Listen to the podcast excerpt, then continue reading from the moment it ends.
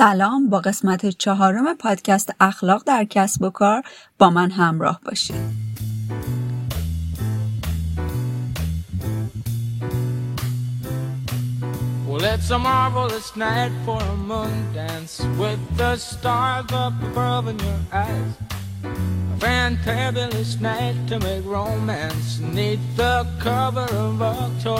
Well.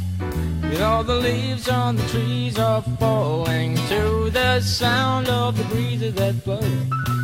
You know I'm trying to please to the calling of your heartstrings that play soft and low.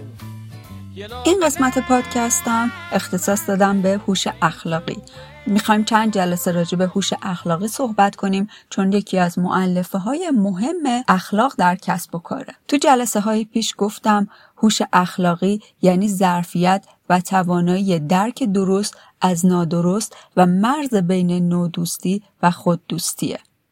میشل بوربا مشاور حوزه یادگیری و رشد شخصیت میگه هوش اخلاقی یعنی ظرفیت و توانایی درک درست از اخلاق داشتن اعتقادات اخلاقی قوی و عمل به آنهاست و معتقد انسان بدون پرورش و تقویت هوش اخلاقی مثل بمب ساعتیه که دیر یا زود منفجر میشه یعنی غیر قابل پیش بینی و آسیب زننده میشه.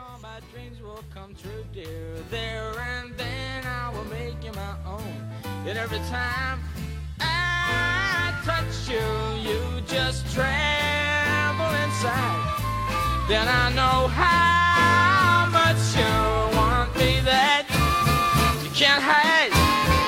Can I just have one more moon dance with you, my love? Can I just make some more هوش اخلاقی باعث میشه درک درستی از احساسات و رفتار دیگران داشته باشیم و با آنها همدلی کنیم و مسئولیت پذیر باشیم. شخصی که دارای هوش اخلاقی بالاست در کار کردن اولویت براش اخلاق و دیگران براش مهمن همین موضوع باعث مسئولیت پذیری و تعهد بیشترش میشه کسی که هوش اخلاقی داره در کار کردن واکنش صحیح در برخورد با افراد داره تسلط بر اعمال و رفتارش داره و زود از کوره در نمیره. مورالیتی کوشن یا همون هوش اخلاقی میگه که همه می‌دونن دروغ گفتن بده غیبت کردن بده داشتن رفتار نادرست و پرخاشگری بده ولی در شرایطی قرار می‌گیرن که این کار رو انجام میدن. مورالیتی کوشن یعنی توانایی این رو داشته باشیم که در شرایط مختلف از ارزش هامون مراقبت کنیم.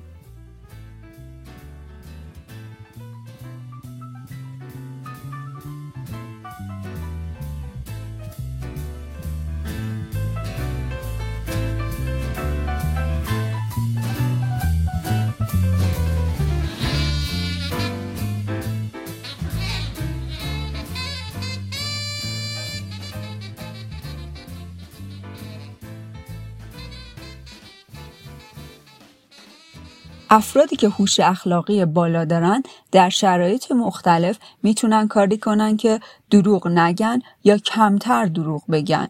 عصبانی نشن زود از کوره در نرن یا کمتر عصبانی بشن.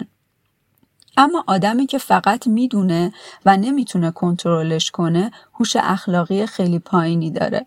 در یک جمله هوش اخلاقی یعنی قدرت تنوع در سازگاری یک آدم یعنی در شرایط مختلف می‌تونه سازگار باشه و از خودش هم مراقبت کنه. پژوهشگران حوزه تعلیم و تربیت ثابت کردند که افرادی که به هر دلیل هوش اخلاقی ندارند در معرض خطرهای جدی قرار دارند این افراد به دلیل وجدان متزلزل ضعف در مهار کردن امیال و رشد نیافتگی حساسیت های اخلاقی و باورهایی که به گونه نادرست هدایت شده تا حد زیادی به عقب افتادگی اخلاقی و اجتماعی دچار میشن و به شخصیت های نابهنجار و ناموفق تبدیل میشن.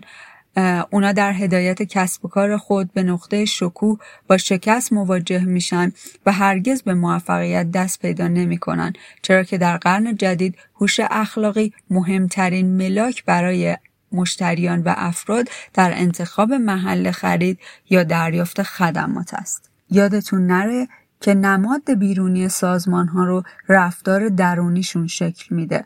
مثلا شما میشنوین که یک رستوران خیلی غذای خوبی داره و از مواد غذایی درجه یک استفاده می‌کنه. این یعنی شخصی که اون رستوران رو اداره می‌کنه یکی از معلفه های هوش اخلاقی که انصاف هست و داره و این یعنی نماد داخلی اون سازمان که نماد بیرونیش اینه که شما میشنوید که یک رستوران غذای خوبی داره و از مواد غذایی تازه و درجه یک استفاده می‌کنه. نتایج تحقیقات جالب در دانشگاه شیراز نشون میده ما در برابر دیگران مهم خودمان مثل خواهرمون، برادرمون، دوست نزدیکمون یا فامیلمون رفتارهای اخلاقی بالایی از خودمون نشون میدیم. اما در برابر دیگران غیر مهم نمره رفتار اخلاقیمون به شدت کاهش پیدا می‌کنه.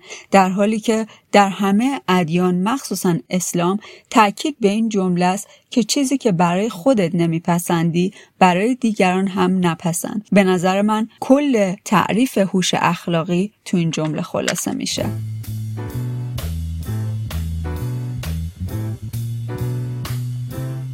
یک خبر خوش اینه که هوش اخلاقی حاصل وراست نیست بلکه یاد گرفتنیه.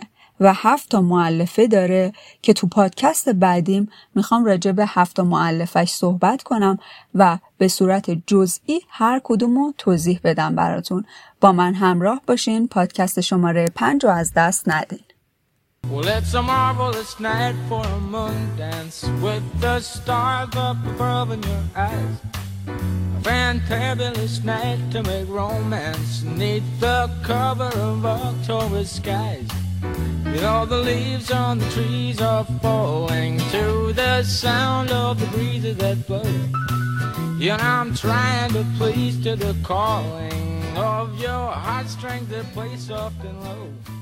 You know the night's magic seemed to.